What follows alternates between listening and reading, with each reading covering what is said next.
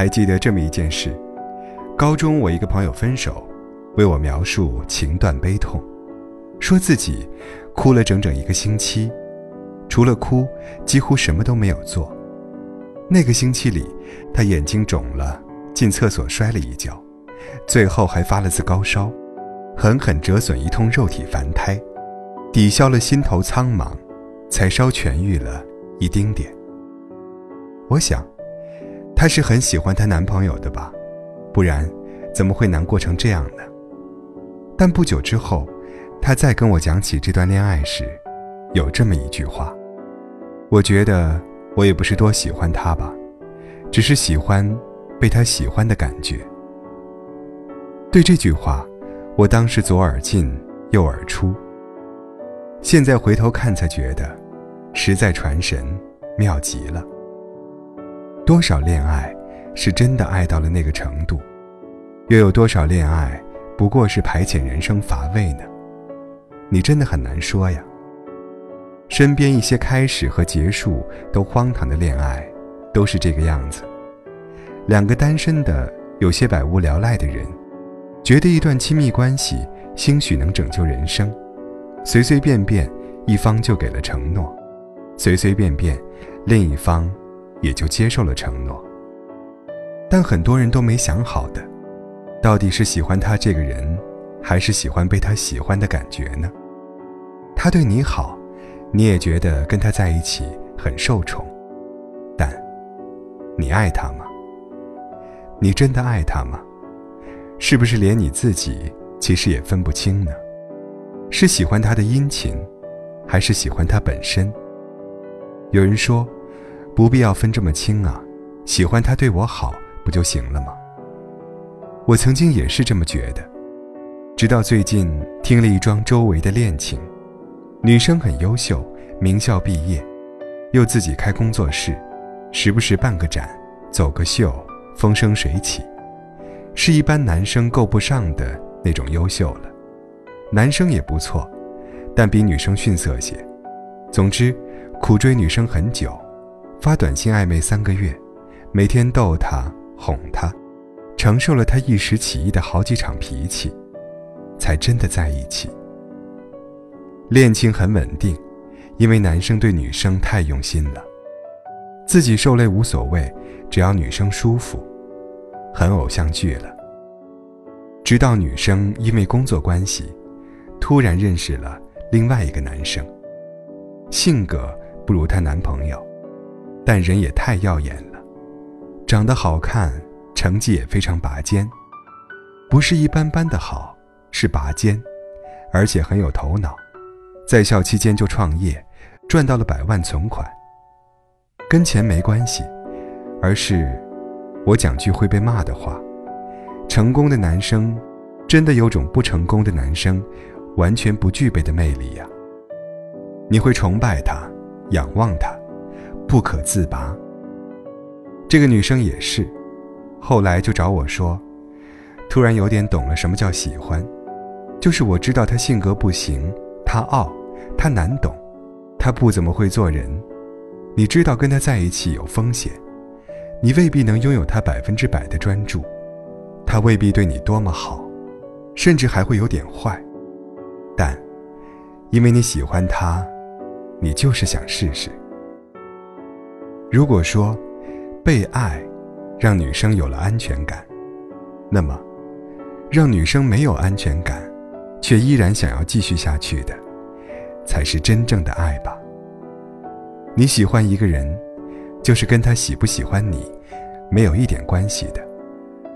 他再对你冷漠，再对你卑鄙，你都喜欢他。你会觉得，自己犯傻了，你会告诉自己。要及时止损。你列举他的一千个缺点，你温习一万遍他不爱你的证据，但归根结底，你还是喜欢他。你真的喜欢他，不是因为他对你好，他对你一点儿也不好，但你真的喜欢他。其实，我们这个年纪谈恋爱。就是要做选择的。有人会跟自己不太喜欢的，但对自己好的不得了的人在一起。有人会跟自己非常喜欢的，但他对你又未必诚恳的人在一起。总要有一方的殷勤，拉动另一方的垂爱。只有极端小概率的人，会是彼此情投意合的成分一样多。哪一种更幸福呢？分不出来的。只是我觉得，大家都应该在正式开始一段关系前想想清楚：你真的喜欢对方吗？还是仅仅由于最近无聊了？你真的欣赏对方吗？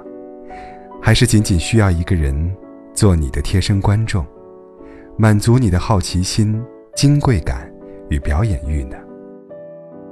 你可以在没有多么喜欢和欣赏对方时，突然开始一段感情，但你也要知道，这是对对方的不公啊。更何况，你可能会像我刚刚提到的那个女生一样，在遇见了自己真正喜欢的人过后，才发现，原来之前的不叫做喜欢，这多残忍呢！我还是希望这个世界上，更多的相爱，是源于真正的互相喜欢与欣赏，而不是一方吃定了，可以享受另一方的追捧。如果决定相爱，慎重一点，对双方都更好。毕竟，所有不慎重的感情，后来都成了。一地鸡毛的闹剧。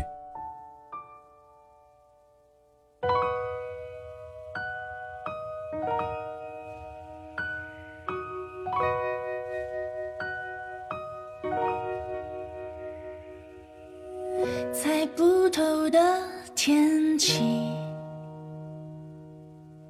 搞不定的心情，老是往东。